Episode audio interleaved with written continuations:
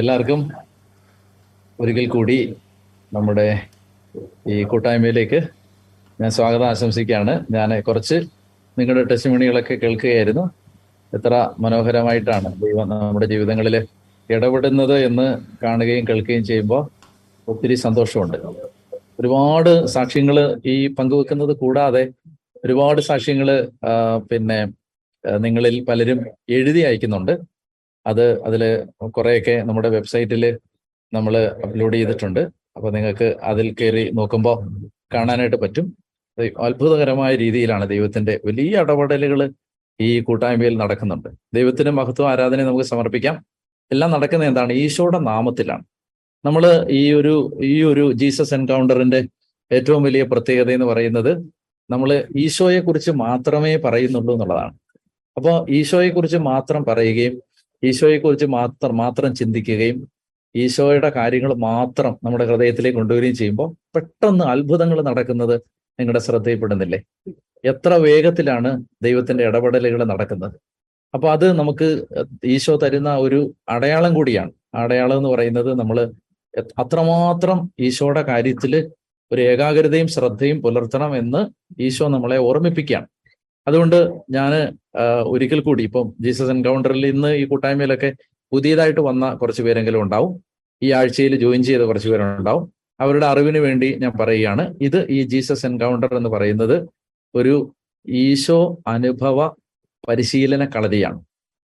വ്യക്തിപരമായി യേശുവിനെ അനുഭവിക്കാൻ എന്ന് പറഞ്ഞാൽ വലിയ ദൈവശാസ്ത്ര സംബന്ധമായ വലിയ വലിയ പഠനങ്ങളും ഒന്നൊക്കെ അപ്പുറത്ത് വളരെ സിമ്പിളായിട്ട് ഈശോയെ അനുഭവിക്കാനുള്ള ഒരു വേദിയാണ് നമുക്ക് ഈ ജീസസ് എൻകൗണ്ടർ എന്ന് പറയുന്നത്.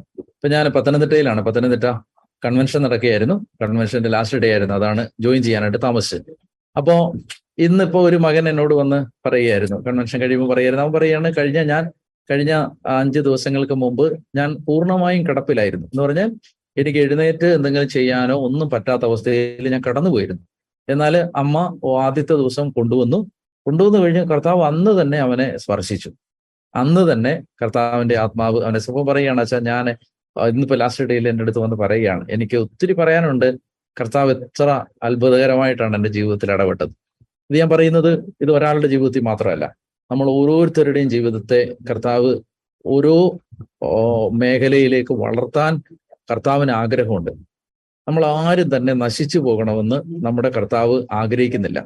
നമ്മുടെ ഈശോയ്ക്ക് അങ്ങനെ ഒരു ആഗ്രഹമില്ല. നമ്മൾ ആരും തന്നെ നശിച്ചു പോകണമെന്ന് ദൈവം ആഗ്രഹിക്കുന്നില്ല. അപ്പം ദൈവത്തിന് ആഗ്രഹമുള്ളത് നമ്മളെല്ലാവരും മെച്ചപ്പെടണം. നമ്മളെല്ലാവരും അത് നമ്മൾ മനസ്സിലാക്കേണ്ടത് ഒരു വചനമാണ് നിങ്ങളുടെ ഹൃദയത്തിലേക്ക് കൊണ്ടുവരേണ്ടത്. അതായത് യോഹന്നാൻ പത്ത് പത്ത് ഈശോ പറഞ്ഞു, കള്ളൻ വരുന്നത് മോഷ്ടിക്കാനും കൊല്ലാനും നശിപ്പിക്കാൻ മോഷ്ടിക്കാനും കൊല്ലാനും നശിപ്പിക്കാനുമാണ് കള്ളൻ വരുന്നത്. ഞാൻ വന്നിരിക്കുന്നത് നിങ്ങൾക്ക് ജീവൻ ഉണ്ടാകാനും അത് സമൃദ്ധമായിട്ടുണ്ടാകാനുമാണ്. അപ്പൊ ജീവൻ എന്ന് പറയുന്നത്, ഇപ്പൊ ഈശോ പറയുകയാണ്, ഞാൻ വന്നത് എന്തിനാണ്? ജീവൻ ഉണ്ടാവാൻ. ജീവൻ എന്ന് പറഞ്ഞാൽ നമ്മുടെ ഈ ബയോളോജിക്കൽ ലൈഫ് അല്ല അവിടെ ഉദ്ദേശിക്കുന്നത്. നിത്യജീവനും അല്ല. നിത്യജീവൻ ഉണ്ട് അതിനകത്ത്. പക്ഷെ ഇപ്പോൾ ഇപ്പോഴത്തെ നമ്മുടെ ജീവിതവുമായിട്ട് ബന്ധപ്പെട്ട് ചിന്തിച്ചാൽ അത് നിത്യജീവനും അല്ല. എന്ന് പറഞ്ഞാൽ കർത്താവ് ഈശോ മിശിഹാ നമ്മളിൽ നിന്ന് ആഗ്രഹിക്കുന്നത്, അല്ലെങ്കിൽ ഈ ജീവൻ എന്ന് പറയും, ആ ഒറ്റ വചനം മാത്രം. നിങ്ങൾ ബൈബിൾ ഉണ്ടെങ്കിൽ അതൊന്ന് തുറന്ന് അതൊന്ന് വായിക്കാവോ? യോഹന്നാൻ പത്ത് പത്ത് നിങ്ങളുണ്ടെങ്കിൽ നിങ്ങൾ സാവധാനം മനസ്സിലൊന്ന് വായിക്കുക. John ten ten John ten ten അപ്പോ the thief comes to steal and destroy, to steal, to to kill and destroy. The thief comes, but I have come to give life and life in abundance എന്ന് പറയുന്നു. അപ്പൊ നിങ്ങളുടെ ബൈബിളിൽ മലയാളമോ ഇംഗ്ലീഷോ നിങ്ങളുടെ version എന്ത് തന്നെയാണെങ്കിലും അതൊന്ന് അതൊന്ന് നിങ്ങളൊന്ന് ഒന്ന് ശ്രദ്ധിക്കുക, ഒന്ന് വായിക്കുക. അതായത് കർത്താവ് പറയുകയാണ്, അതായത് ഈശോ വന്നിരിക്കുന്നത് നമുക്ക് ജീവൻ ഉണ്ടാകാനും അത് സമൃദ്ധമായിട്ടുണ്ടാകാനുമാണ്. അപ്പൊ അതിനെ മാത്രം ഒന്ന് ഫോക്കസ് ചെയ്തേ. എന്താണ് ജീവൻ? ഈശോ ഉദ്ദേശിക്കുന്ന ജീവൻ എന്താ? തീർച്ചയായിട്ടും മരിച്ചതിന് ശേഷമുള്ള ഇറ്റേണൽ ലൈഫ്, നിത്യജീവനുണ്ട് അതിനകത്ത്. പക്ഷേ ആ നിത്യജീവനുണ്ട്, പക്ഷെ ഇപ്പോ നമ്മളെ സംബന്ധിച്ച്, ഇത് കേട്ടുകൊണ്ടിരിക്കുന്ന നിങ്ങളെ സംബന്ധിച്ച്, എന്നെ സംബന്ധിച്ച്, നിങ്ങൾക്ക് ജീവൻ ഉണ്ടാകാനാണ് ഞാൻ വന്നത്. ഞാൻ വന്നത് നിങ്ങൾക്ക് ജീവൻ തരാനാണെന്ന് പറഞ്ഞാൽ എന്താ? What does it mean? What is its relevance for me right now എന്ന് പറഞ്ഞാൽ എന്താ? എന്താ ജീവൻ? നമുക്ക് എല്ലാവർക്കും ജീവിതമുണ്ട്, പക്ഷേ വളരെ കുറച്ച് പേർക്കേ ജീവനുള്ളൂ. മനസ്സിലായില്ലേ? എല്ലാവർക്കും ജീവിതമുണ്ട്, വളരെ കുറച്ച് പേർക്കേ ജീവനുള്ളൂ. അപ്പൊ എന്താ ജീവൻ? ജീവൻ എന്ന് പറയുന്നത് കുറെ കൂടി ഉയർന്ന ക്വാളിറ്റിയിലുള്ള ഒരു ജീവിതത്തിന്റെ പേരാണ് ജീവൻ. ഈ ബൈബിളിൽ ഉദ്ദേശിക്കുന്ന ജീവൻ എന്ന് പറയുന്നത് it is a higher quality of life, കുറെ കൂടി ഉയർന്ന നിലവാരത്തിലുള്ള ഒരു ജീവൻ. ഞാൻ നിങ്ങൾക്ക് മനസ്സിലാവാനായിട്ട് ഒരു ഉദാഹരണം പറയാം. അതായത് ഈ പിന്നെ നമ്മുടെ ആകാശപ്പറവുകൾ എന്ന് പറയുന്ന ഒരു കൂട്ടായ്മയുണ്ട്. ആകാശപ്പറവുകൾ വഴിയിലൊക്കെ കിടക്കുന്ന അനാഥരായ പാവപ്പെട്ടവരായ ആളുകളെ കൊണ്ടുപോയി ശുശ്രൂഷിക്കുന്ന ഒരു, അപ്പൊ അത് ഈ ആകാശപ്പറവുകൾ തുടങ്ങി. അച്ഛൻ മരിച്ചുപോയി. അപ്പൊ അച്ഛനെ ഒരിക്കല് ഒരു ട്രെയിനിൽ യാത്ര ചെയ്യുന്ന സമയത്ത് ഒരു സഹോദരി അച്ഛന്മാരെ എല്ലാം പുലഭ്യം പറയുകയാണ്. അച്ഛന്മാരെല്ലാം ആ വൃത്തികെട്ടവരാണ്, പന്നന്മാരാണ്, കൊണ്ടുവരാത്തവരാണ് എന്നൊരു സഹോദരി, ഒരു ഹൈന്ദവ സഹോദരിയാണ്.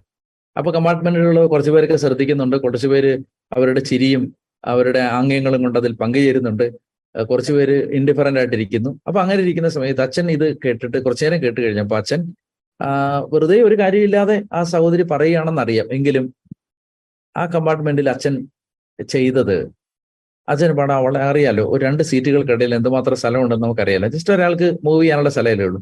അച്ഛനെ വളരെ ആയാസപ്പെട്ട് അച്ഛൻ അതിനിടയിൽ ആ സ്ത്രീയുടെ മുമ്പിൽ മുട്ടുകുത്തി മുട്ടുകുത്തിയിട്ട് അവരുടെ രണ്ട് കാലിലും പിടിച്ച് കുനിഞ്ഞ് അവരുടെ കാലിലേക്ക് തൊട്ടിട്ട് പറഞ്ഞു, അച്ഛന്മാരുടെ ഭാഗത്തു നിന്ന് എന്തെങ്കിലും പ്രയാസം ഉണ്ടായിട്ടുണ്ടെങ്കിൽ അച്ഛന്മാർക്ക് വേണ്ടി ഞാൻ സഹോദരിയോട് മാപ്പ് ചോദിക്കുന്നു. ആ കമ്പാർട്ട്മെന്റിനകം മുഴുവൻ നിശബ്ദമായി, ഭയങ്കര നിശബ്ദത. എന്ന് പറഞ്ഞാല് ആ കമ്പാർട്ട്മെന്റിനകത്ത് ജീവനുണ്ടായി. എന്ന് പറഞ്ഞാല് ഇപ്പൊ ഞാനാണത് കേൾക്കുന്നതെങ്കിൽ ചിലപ്പോ ഞാൻ ചിലപ്പോ അരിശപ്പെട്ടെന്ന് വരാം, ചിലപ്പോ ഇഷ്ടക്കേട് കാണിച്ചെന്ന് വരാം. അതൊരു താഴ്ന്ന നിലവാരത്തിലുള്ള ജീവനാണ്. എന്നാൽ കുറ്റിക്കലച്ചൻ ഒരു higher higher grade of life. നിങ്ങൾക്ക് ജീവൻ എന്താന്ന് പിടികിട്ടുന്നുണ്ടോ? അതായത് ഈശോ വന്നത് നമ്മളെ ഒരു സാധാരണ നിലവാരത്തിൽ നിന്ന് ഉയർത്താൻ വേണ്ടിയിട്ടാണ്. ഇപ്പൊ ഒരു ഒരു ഒരു ഇവാഞ്ചലിസ്റ്റ്, ഒരു സുവിശേഷകൻ, വിദേശിയാണ്, ഇന്ത്യയിലെ ഒരു ട്രെയിനിൽ യാത്ര ചെയ്യാൻ. അപ്പൊ ഇന്ത്യയിലെ യാത്ര ചെയ്യുന്ന ട്രെയിനിൽ യാത്ര ചെയ്യുന്ന സമയത്ത് നമുക്കറിയാലോ, നോർത്ത് ഇന്ത്യയിലൊക്കെ ചില ഭാഗങ്ങളിലേക്ക് പോയി കഴിഞ്ഞാൽ അവർ ടിക്കറ്റ് എടുക്കണമെന്ന് നിർബന്ധമൊന്നുമില്ല, കിട്ടുന്നിടത്ത് പോയിരിക്കുക എന്നുള്ള ചില രീതികൾ ചില സീറ്റുകളിലെങ്കിലും ഉണ്ട്. അപ്പോൾ ഇദ്ദേഹത്തിന്റെ കയ്യിൽ ഒരു വാലിഡ് പിന്നെ ടിക്കറ്റ് ഉണ്ട്. ആ ടിക്കറ്റുമായിട്ട് അദ്ദേഹം അലോട്ട് ചെയ്തിരിക്കുന്ന ആ സീറ്റിലേക്ക് പോയിരിക്കുമ്പോൾ വേറൊരാൾ അവിടെ ഇരിക്കാൻ, ഉടനെ അദ്ദേഹം അത് കണ്ടിട്ട് അദ്ദേഹത്തോട് പറഞ്ഞു, ഇതെന്റെ സീറ്റാണ്, എൻ്റെ ടിക്കറ്റാണ്, എൻ്റെ സീറ്റാണ്, നിങ്ങൾ ഇവിടുന്ന് ദയവായിട്ട് മാറണം.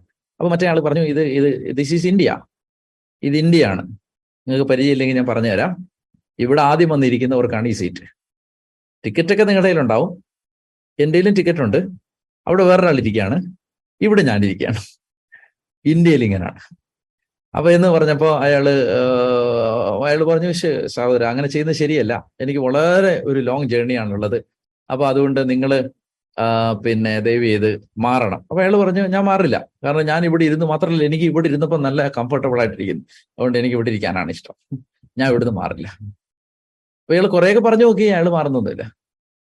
അപ്പൊ അയാൾ എന്ത് ചെയ്തു, ഈ ഈ ഫോറിനർ നേരെ പോയി ആ ടോയ്ലറ്റിന്റെ ഭാഗത്ത് ഇത്തിരി സ്ഥലമുള്ളടുത്ത് ഒരു ന്യൂസ് പേപ്പർ വിരിച്ച് ബാഗൊക്കെ വെച്ച് ആളെ അവിടെ ഇരുന്നു.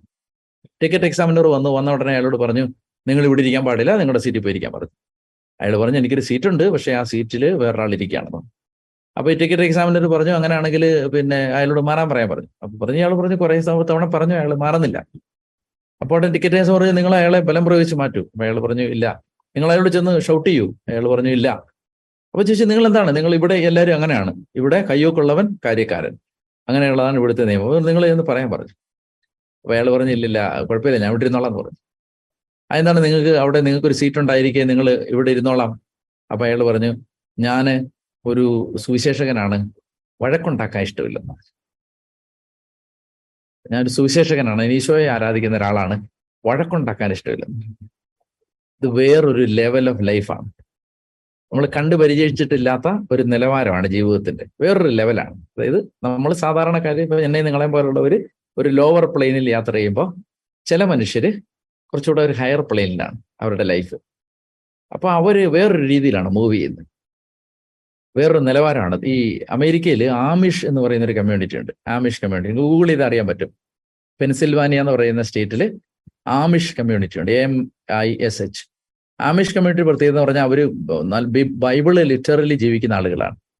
അവര് കുതിരവണ്ടികളിലാണ് ഇപ്പോഴും യാത്ര ചെയ്യുന്നത്. കാരണം ഉണ്ടോയെന്ന് എനിക്ക് സംശയമുണ്ട്. ഞാനൊരു ഏഴെട്ട് കൊല്ലങ്ങൾക്ക് മുമ്പ് അവരുടെ ആമിഷ് കമ്മ്യൂണിറ്റി താമസിക്കുന്ന സ്ഥലത്തൂടെ ട്രാവൽ ചെയ്തിട്ടുണ്ട്. അപ്പം അന്ന് കുതിരവണ്ടികൾ, അവർ കുതിരവണ്ടി, മൊബൈൽ ഫോൺ ഉപയോഗിക്കാറില്ല, വീടിൽ നിന്ന് ഇരുപത്തഞ്ച് കിലോമീറ്റർ ദൂരത്തേക്ക് അവർ യാത്ര ചെയ്യാറില്ല, ഒറ്റ ടീച്ചറുള്ള സ്കൂളാണ്. അവർ അവരുണ്ടാക്കുന്ന പ്രോഡക്റ്റ് തന്നെയാണ് ഉപയോഗിക്കുന്നത്. അവരുടെ പ്രോഡക്റ്റുകൾക്ക് അമേരിക്കൻ മാർക്കറ്റിൽ ഭയങ്കര വിലയാണ്. പ്യുവറായ ആളുകളാണ്, നല്ല ഒന്നാം തരം ആള്, ക്രിസ്ത്യാനികളാണ്. അപ്പോൾ ഈ ആമിഷ് കമ്മ്യൂണിറ്റിയിൽപ്പെട്ട അവരുടെ ഒരു വൺ ടീച്ചർ സ്കൂളിൽ ഒരു കാൾസ് ചാൾസ് കാൾ റോബർട്ട്സൺ എന്ന് പറയുന്ന ഒരാൾ ഒരു ട്രക്ക് ഇടിച്ച് കയറ്റിയിട്ട് ഓടിച്ചെന്ന് ആ പത്ത് കുട്ടികളുണ്ട്, പത്ത് കുട്ടികളെ ഇങ്ങനെ ബോട്ടിന് നേരെ തിരിച്ചു നിർത്തിയിട്ട് അദ്ദേഹം വെടിവെച്ചു. അതിൽ ഏതാണ്ട് അഞ്ചു കുട്ടികൾ മരിച്ചു, രണ്ട് കുട്ടികൾ മോർട്ടലി വൂണ്ടഡായി. അങ്ങനെ അമേരിക്കയിൽ മുഴുവൻ, ലോകം മുഴുവൻ ഞെട്ടിത്തെരിച്ച ഫ്രീസായി പോയ ഒരു സംഭവമാണത്. അങ്ങനെ സ്വന്തം കുഞ്ഞുങ്ങൾ നഷ്ടപ്പെട്ട ഈ ആമിഷ് കമ്മ്യൂണിറ്റി ഈ കുഞ്ഞുങ്ങളെ മറവ് ചെയ്തിട്ട് അവരുടെ അടക്കം എല്ലാം കഴിഞ്ഞിട്ട് അവർ നേരെ ചെല്ലുന്നത്. അപ്പൊ ഈ ലോകത്തുള്ള ലോക മാധ്യമങ്ങളുടെ എല്ലാം ക്യാമറ കണ്ണുകൾ ഈ ചാൾസ് റോബർട്ട്സന്റെ വീട്ടിലേക്ക് പോയി. എന്തുകൊണ്ട് ഇയാൾ ഇങ്ങനെ ചെയ്തു? അയാൾ ചെയ്തതിന്റെ ഒരു കാരണമായിട്ട് പറയുന്നത് അയാളുടെ അയാളുടെ ആദ്യത്തെ കുഞ്ഞ് പെൺകുഞ്ഞായിരുന്നു. ആ പെൺകുഞ്ഞ് ജനിച്ചു കഴിഞ്ഞ് പതിനെട്ടാമത്തെ മണിക്കൂറിൽ മരിച്ചുപോയി പതിനെട്ടാമത്തെ മണിക്കൂറിൽ മരിച്ചുപോയി. അപ്പോൾ അത് ഡോക്ടേഴ്സിന്റെ കൈപ്പിഴ കൊണ്ടാണെന്നും ദൈവം എന്നോട് ദൈവം എന്നെ ചതിച്ചെന്നും ഒക്കെ ചിന്തിച്ചിട്ട് അയാൾ ഒരു സൈക്കിക്കായിട്ട് മാറി. അപ്പൊ പിന്നെ അയാൾക്ക് രണ്ടു മൂന്ന് കുഞ്ഞുങ്ങൾ വേറെ ഉണ്ടായി, പക്ഷെ ആ കുഞ്ഞുങ്ങളെ ഒന്ന് സ്നേഹിക്കാനോ അതുപോലെ ലോകത്തുള്ള കുഞ്ഞുങ്ങളെ ഇഷ്ടപ്പെടാനോ ഒന്നും പറ്റാത്തൊരവസ്ഥയിലേക്ക് അയാൾ മാറിപ്പോയി. അയാൾ അങ്ങനെ സൈക്കിക്കായി മാറി, അയാൾക്ക് കുഞ്ഞുങ്ങളോടൊക്കെ വെറുപ്പായി. അതുകൊണ്ട് അയാൾ എന്ത് ചെയ്തു, ഈ കുഞ്ഞുങ്ങൾ ഉള്ള സ്കൂളിലേക്ക് കയറി അയാൾ ഇവരെ ഷൂട്ട് ചെയ്യുമായിരുന്നു. അങ്ങനെ കുഞ്ഞുങ്ങൾ അഞ്ചു പേര് മരിച്ചു, കുറച്ചു പേര് മാരകമായിട്ട് മുറിവേറ്റു. അപ്പൊ ഈ മരിച്ച കുഞ്ഞുങ്ങളുടെ മൃതദേഹം മറവ് ചെയ്തിട്ട് ആമിഷ് കമ്മ്യൂണിറ്റി നേരെ ഈ ചാൾസ് റോബർട്ടിന്റെ വീട്ടിൽ പോയി. വീട്ടിൽ ചെന്നിട്ട് വിറങ്ങലിച്ചും വിഭ്രാന്തി നിൽക്കുന്ന, പേടിച്ചു നിൽക്കുന്ന ഈ മൂന്ന് കുഞ്ഞുങ്ങളെയും അയാളുടെ ഭാര്യയും അതിലെ ആ കമ്മ്യൂണിറ്റിയുടെ ലീഡേഴ്സ് ചെന്നിട്ട് അവരിങ്ങനെ ചേർത്ത് പിടിച്ചു നിർത്തി നിർത്തിയിട്ട് പറഞ്ഞു, ഇന്നു മുതൽ ചാൾസ് റോബർട്ടിന്റെ ഭാര്യയ്ക്കും മക്കൾക്കും ആമിഷ് കമ്മ്യൂണിറ്റി അഭയം കൊടുക്കുകയാണ്. നിങ്ങളുടെ കെയർ ടേക്കേഴ്സ് ഞങ്ങളായിരിക്കും. We will take care of you. നിങ്ങളുടെ കുഞ്ഞുങ്ങളെ എങ്ങനെ വളർത്തുമെന്ന് ഓർത്ത് നിങ്ങൾ വിഷമിക്കൊന്നും വേണ്ട, ഞങ്ങൾ വളർത്തിക്കൊള്ളാം. നിങ്ങൾ ഓർക്കണം, ഈ ഇവരുടെ കുഞ്ഞുങ്ങളെ കൊന്ന ആളുകളാണിത്, കൊന്ന ആളുടെ കുടുംബമാണിത്. പൂച്ചെണ്ടുകളും സമ്മാനങ്ങളും ഒക്കെ ആയിട്ട് ആ വീട്ടിലേക്ക് ചെന്ന് അവർക്കെല്ലാം കൊടുത്തിട്ട് ആമിഷ് കമ്മ്യൂണിറ്റി ആ ആ കുട്ടി ആ കുടുംബത്തെ അഡോപ്റ്റ് ചെയ്തു. ക്യാമറ കണ്ണുകൾ മിന്നി, ലോകമാധ്യമങ്ങൾ ശരിക്കും തരിച്ചു നിന്നിട്ട് ഇവരോട് ഇവരെ ഫോട്ടോ എടുത്തപ്പോൾ അവര് പുറംതിരിഞ്ഞു നിന്നു. അവർ ഞങ്ങളുടെ ഫോട്ടോ എടുക്കരുത്, ഞങ്ങൾക്ക് ഫോട്ടോഗ്രാഫി താല്പര്യമില്ല എന്ന് പറഞ്ഞു. അപ്പോ ഇവര് പറഞ്ഞു, ഞങ്ങൾ ഫോട്ടോ എടുക്കുന്നില്ല, ഒന്ന് പറയാമെന്ന് ചോദിച്ചു. ഇത് ഇതൊക്കെ എങ്ങനെ പറ്റുന്നേ എന്ന് പറയാമെന്ന് ചോദിച്ചു. ഇങ്ങനെയൊക്കെ എങ്ങനെ സാധിക്കുന്നതെന്നൊന്ന് പറഞ്ഞു തരാമെന്ന് ചോദിച്ചു.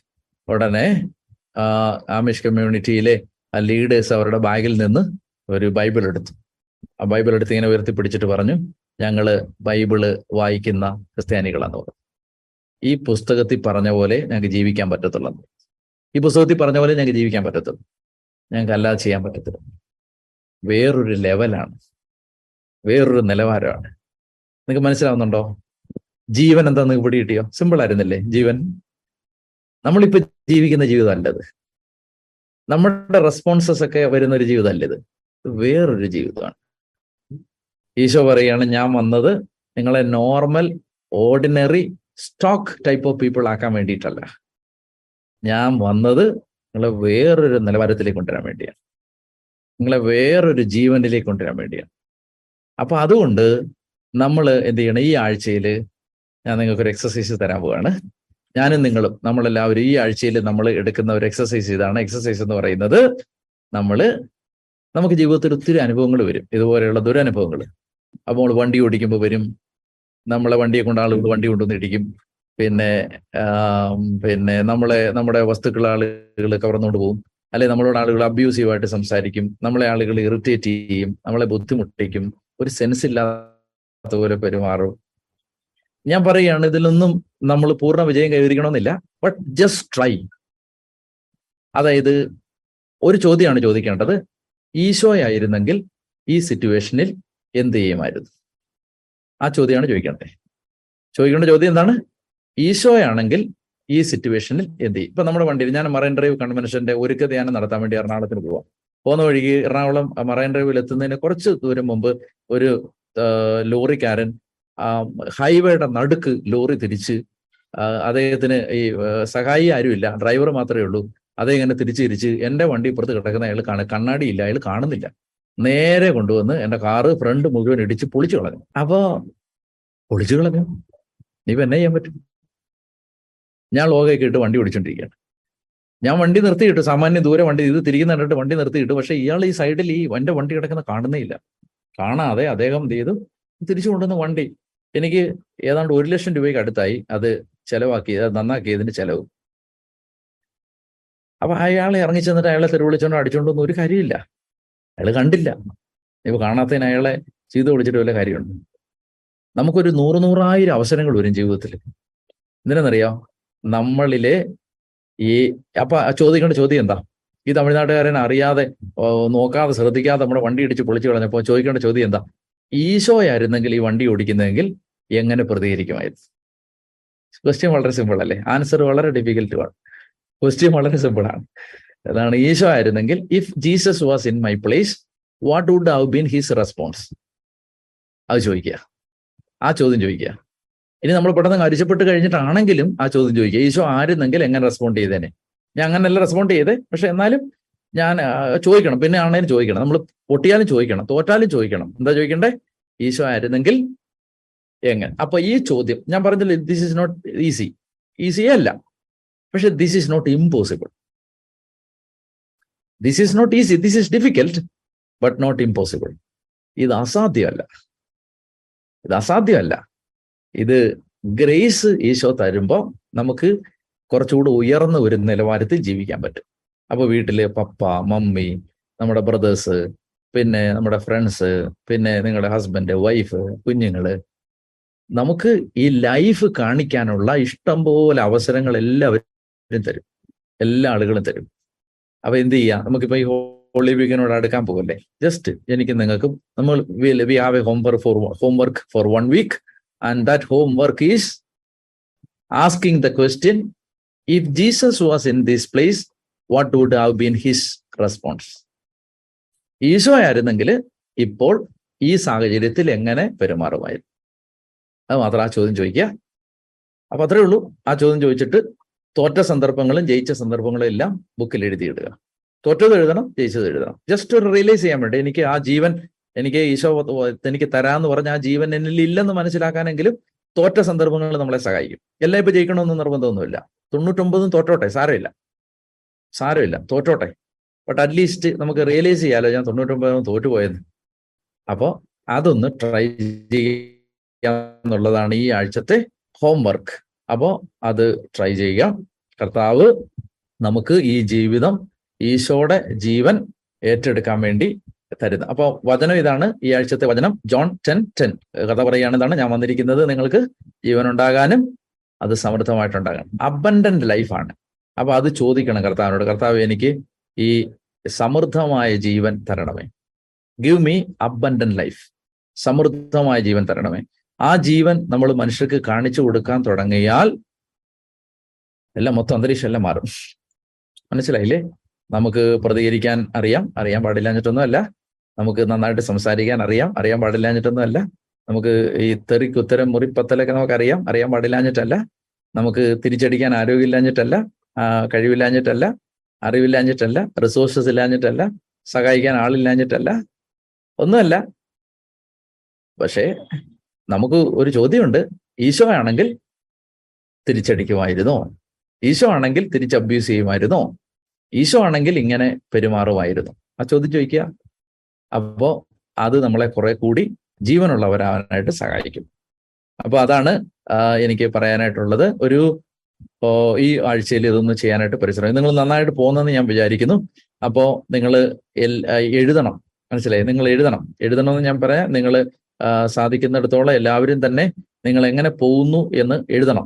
അപ്പം അത് എഴുതുന്നത് അത് ചിലപ്പോൾ ആരും വായിക്കണമെന്നില്ല, ചിലപ്പം റെസ്പോണ്ട് ചെയ്യണമെന്നില്ല. നിങ്ങൾ ഇങ്ങനെ എഴുതി അറിയിക്കുമ്പോൾ അത് നിങ്ങൾ കണ്ടു നന്നായിരിക്കുന്നു എന്നൊന്നും മറുപടി ഒന്നും അയക്കണമെന്നൊന്നുമില്ല.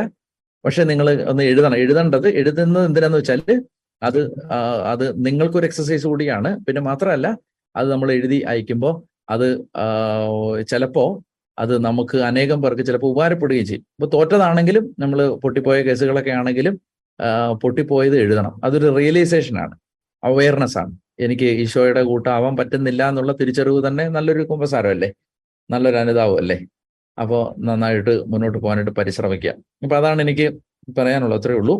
ഒരു നമ്പർ നോട്ട് ചെയ്യുക, അതായത് nine four four six three double eight three double eight ഇത് ജീസസ് എൻകൗണ്ടറുമായിട്ട് ബന്ധപ്പെട്ട നിങ്ങൾക്ക് ആർക്കെങ്കിലും ആര് ആർക്കെങ്കിലും ലിങ്ക് അയച്ചു കൊടുക്കണം, അവരെ ജോയിൻ ചെയ്യിക്കണമെന്നുണ്ടെങ്കിൽ ആ നമ്പറിലേക്ക് ഒരു റിക്വസ്റ്റ് ഇട്ടാൽ മതി. ആ ലിങ്ക് നിങ്ങൾക്ക് നിങ്ങളുടെ ടൈം സോൺ അനുസരിച്ചുള്ള ലിങ്ക് കിട്ടും. അതുപോലെ തന്നെ nine four four six three double eight three double eight അതുപോലെ തന്നെ നിങ്ങൾക്ക് നിങ്ങളിപ്പോൾ ഇവിടെ ഷെയർ ചെയ്ത കാര്യങ്ങളാണെങ്കിലും നിങ്ങൾ അത് എഴുതി അയക്കണം. പറയാൻ കാരണം എന്താ വെച്ചാൽ അല്ല ഇപ്പോൾ പറഞ്ഞു പറഞ്ഞ് നമ്മൾ കുറച്ച് കഴിയുമ്പോൾ മറന്നു പോലോ ഇത്. അപ്പൊ ഇത് നിങ്ങളെപ്പോലുള്ള ചെറുപ്പക്കാർക്ക് ആർക്ക് ഉണ്ടാവുന്ന ദൈവാനുഭവം ഈശ്വാനുഭവങ്ങൾ ഒരുപാട് പേരെ കൂടുതൽ കരുത്തരാവാനും ശക്തരാവാനും സഹായിക്കും. അപ്പൊ അതുകൊണ്ട് നിങ്ങൾ എന്ത് ചെയ്യണം, നിങ്ങൾ നിങ്ങൾക്കുണ്ടാവുന്ന അനുഭവങ്ങൾ ഇത്ര ചെറുതാണെന്ന് തോന്നിയാൽ ഇപ്പം നിങ്ങൾ മറ്റുള്ള ഒരാൾ പറഞ്ഞ അനുഭവമായിട്ട് വെച്ച് നോക്കുമ്പോൾ എൻ്റെ ഒരു ചെറിയ അനുഭവമാണ്, അങ്ങനെ നിങ്ങൾ ചിന്തിക്കരുത്. അങ്ങനെ ചിന്തിക്കരുതെന്ന് ഞാൻ പറയാൻ കാരണം പിന്നെ നമ്മൾ നമുക്ക് എന്ത് ഒരു ഏറ്റവും ചെറിയ ദൈവാനുഭവമാണെങ്കിൽ പോലും നമുക്കുണ്ടാവുന്ന അനുഭവം വലുതാണ്. അത് നിസ്സാരപ്പെട്ടൊരു അനുഭവമല്ല. നമുക്ക് നമ്മുടെ ജീവിതത്തിൽ അത് ഏറ്റവും ഒരു മുട്ടുസൂചിയുടെ ഒരു അനുഭവമാണെങ്കിലും അതൊരു വലിയ അനുഭവം തന്നെയാണ്. അതുകൊണ്ട് അതിനെ നിങ്ങൾ അത് ചെറുതാണ് പറയാൻ മാത്രമൊന്നും ഇല്ല എന്നൊന്നും ചിന്തിക്കരുത്. നിങ്ങൾക്ക് ഇതുമായി ബന്ധപ്പെട്ട് ഉണ്ടാവുന്ന എല്ലാ എക്സ്പീരിയൻസസും നിങ്ങൾ ചെറിയ കുറഞ്ഞ ചെറിയ വാക്കുകളിൽ കുറഞ്ഞ വാക്കുകളിൽ ഇത്തിരി ഡീറ്റെയിൽ ആയിട്ട് എഴുതാതെ എഴുതി അയക്കുക. അതെല്ലാം നമ്മൾ പിന്നെ പിന്നെ നിങ്ങൾക്ക് പ്രൈവസി ഇഷ്യൂസ് ഉണ്ടെങ്കിൽ നിങ്ങൾ എഴുതിയാൽ മതി, അത് പബ്ലിഷ് ചെയ്യരുത് എന്ന് എഴുതിയാൽ മതി. നിങ്ങൾക്ക് അതായത് നിങ്ങൾക്കൊരു പ്രൈവസി കൺസേൺ ഉണ്ടെങ്കിൽ നിങ്ങൾ ഈ പറഞ്ഞ കാര്യം വേറെ ആരും അറിയണമെങ്കിൽ നിങ്ങൾ ആ വെബ്സൈറ്റിൽ അപ്ലോഡ് ചെയ്യാതിരുന്നോളാം. നിങ്ങൾ അങ്ങനെ പറയുന്ന ടെസ്റ്റിംഗ് വേണ്ടികൾ വെബ്സൈറ്റിൽ അപ്ലോഡ് ചെയ്യില്ല.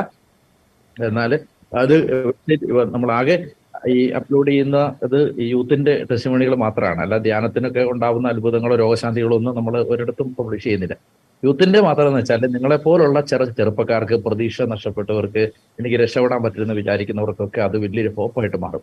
അതുകൊണ്ടാണ് യൂത്തിൻ്റെ ടെസ്റ്റ് മണികൾ മാത്രം നമ്മൾ വെബ്സൈറ്റിലുണ്ട്. അത് അവിടെ നിങ്ങൾക്ക് കയറിയാൽ നിങ്ങൾക്കും കാണാം, ജീസസ് എൻകൗണ്ടറിൻ്റെ ലിങ്കിൽ കാണാം. പിന്നെ നിങ്ങൾക്ക് കഴിഞ്ഞ ഇപ്പം ഈ ഈ ഇന്നത്തെ ഓഡിയോ നിങ്ങൾക്ക് ലഭിക്കണമെങ്കിൽ അതും നമ്മുടെ അതാത് കൺസേൺഡ് ഗ്രൂപ്പുകളിൽ ഇതിൻ്റെ ഓഡിയോ ലിങ്ക് ഇടുന്നതാണ്. ഒരാഴ്ചത്തേക്ക് അത് അവൈലബിൾ ആയിരിക്കും, പിന്നെ അത് അവൈലബിൾ ആയിരിക്കില്ല. അതും ഞാൻ ഓർമ്മിപ്പിക്കാം. ഒത്തിരി സന്തോഷമുണ്ട് എനിക്ക്. ഞാൻ എത്ര തിരക്കിനിടയിലാണേലും ഈ ഗ്രൂപ്പിൽ ജോയിൻ ചെയ്യണമെന്ന് ആഗ്രഹിക്കുന്നത് നിങ്ങൾ ഇതിന് കൊടുക്കുന്ന പെയിനും നിങ്ങൾക്കുണ്ടാവുന്ന ഒരു ദൈവം തരുന്ന അനുഗ്രഹങ്ങളും കാണുന്ന കാണുമ്പോഴുള്ള സന്തോഷം കൊണ്ടാണ്. കൂടുതൽ നിങ്ങൾ നന്നായിട്ട് മുന്നോട്ട് പോവുക, മടുക്കരുത്. ഒത്തിരി പേര് അവരുടെ പ്രയർ റിക്വസ്റ്റുകൾ ചാറ്റ് ബോക്സിൽ ഇട്ടിട്ടുണ്ട്. എല്ലാം ഒന്നും വായിക്കാൻ പറ്റിയിട്ടില്ല എങ്കിലും ഈശോ എല്ലാം കണ്ടിട്ടുണ്ട്. അതുകൊണ്ട് നിങ്ങൾ അതിലെല്ലാം കർത്താവിൻ്റെ ഇടപെടലുണ്ടാവും എന്ന് നിങ്ങൾ വിശ്വസിക്കുകയും ഏറ്റെടുക്കുകയും ചെയ്യുക. അവരൊന്നും പ്രയാസപ്പെടേണ്ട. ദൈവത്തിൻ്റെ വലിയ അനുഗ്രഹം എല്ലാവർക്കും ഉണ്ടാവും. നമുക്ക് ഒരു നിമിഷം പ്രാർത്ഥിക്കാം. കർത്താവായ ഈശോയെ, അങ്ങയുടെ നാമത്തിൽ ഈ മക്കളെ ഓരോരുത്തരെയും ഞാൻ അനുഗ്രഹിച്ച് പ്രാർത്ഥിക്കുന്നു. ഈശോയെ, അങ്ങ് കുരിശിൽ ജീവൻ കൊടുത്ത് അങ്ങ് നേടിയെടുത്ത അങ്ങയുടെ മക്കള്, അങ്ങക്ക് വേണ്ടി ജീവിക്കാനും ദൈവമേ അങ്ങേക്ക് ജീവിതം സമർപ്പിക്കാനും അങ്ങ് തിരഞ്ഞെടുത്ത മക്കള്, ഇവരുടെ ഓരോരുത്തരുടെയും ജീവിതത്തെ കുടുംബത്തെ ആശീർവദിക്കണമേ. അനേകം പ്രയാസങ്ങൾ കർത്താവ് ഈ ചാറ്റ് ബോക്സിൽ ഇവർ എഴുതി സമർപ്പിച്ചിരിക്കുന്നു. ഒരുപാട് വേദനകൾ സമർപ്പിച്ചിരിക്കുന്നു. ഓരോന്നിൻ്റെ പേരും ഈശോയുടെ ആശീർവാദം ഉണ്ടാവണമേ. കർത്താവ് സകലത്തെയും ഏറ്റെടുക്കണമേ, അനുഗ്രഹിക്കണമേ. ഒത്തിരി പ്രത്യാശയുള്ളവരാക്കി മാറ്റണമേ. കർത്താവ് ജീവനുള്ളവരായിട്ട് മാറാൻ ഞങ്ങളെ സഹായിക്കണമേ. ഈ കൂട്ടായ്മയിൽ ഇപ്പോൾ ഞങ്ങളോട് ഒരുമിച്ച് പ്രാർത്ഥിക്കുന്ന ലോകത്തിൻ്റെ നാനാഭാഗത്തായിരുന്നു കൊണ്ട് സംബന്ധിക്കുന്ന ഓരോ മകനെയും മകളെയും അവരുടെ ജീവിതത്തിൻ്റെ ഓരോ പ്രയാസങ്ങളെയും കർത്താവ് ഒരു സമർപ്പിച്ചതും ഹൃദയത്തിൽ വെച്ചിരിക്കുന്നതുമായ ഓരോ സങ്കടവും കർത്താവെ ഇപ്പോൾ അങ്ങ് ഏറ്റെടുക്കണമേ. ഇപ്പോൾ അങ്ങയുടെ കരം അതിൻ്റെ മേൽ വരണമേ. ഇപ്പോൾ അതിൻ്റെ പ്രശ്നം കർത്താവ് പരിഹരിക്കണമേ. കർത്താവ് ഈ നിമിഷം തന്നെ അതിന് ആശ്വാസവും വിടുതലും കൊടുക്കണമേ. ഈ ദിവസം തന്നെ കർത്താവെ സന്തോഷ വാർത്ത കേൾക്കാൻ ഇടയാവണമേ. ദൈവമേ, ഈ വരുന്ന മണിക്കൂറുകളിൽ അത്ഭുതം കാണാൻ ഇടയാവണമേ. കർത്താവെ, രോഗക്കിടക്കുകളിലെല്ലാം കർത്താവ് സ്പർശിക്കണം. തടസ്സങ്ങളെല്ലാം മാറ്റണം. വിഷമങ്ങൾ, സങ്കടങ്ങൾ, നിരാശയെല്ലാം എടുത്ത് മാറ്റണം. അങ്ങയുടെ അങ്ങ് ജീവിക്കുന്ന ദൈവമാണ്. നീ മക്കൾ അനുഭവിക്കാനും അതുവഴി അനേക ആയിരങ്ങൾ അങ്ങേ അറിയാനും ഇടയാവണേന്ന് പ്രാർത്ഥിക്കുന്നു. കർത്താവെ, അങ്ങയുടെ നാമത്തിൽ ഈ മക്കളെ അനുഗ്രഹിക്കുന്നു. പിതാവിൻ്റെയും പുത്രൻ്റെയും പരിശുദ്ധാത്മാവിൻ്റെയും നാമത്തിൽ ആമേൻ. കർത്താവ് അനുഗ്രഹിക്കട്ടെ. നമുക്ക് കർത്താവ് അനുവദിക്കും. അടുത്ത ആഴ്ച കാണാം. അതുവരെ സ്റ്റേ ബ്ലെസ്ഡ്, ബി ഹാപ്പി. ജീവൻ ഉണ്ടാവാൻ വേണ്ടി ജീവൻ പ്രദർശിപ്പിക്കാനുള്ള ദൈവം തരുന്ന അവസരങ്ങൾ പ്രയോജനപ്പെടുത്തുക. അനുഗ്രഹിക്കുന്നു.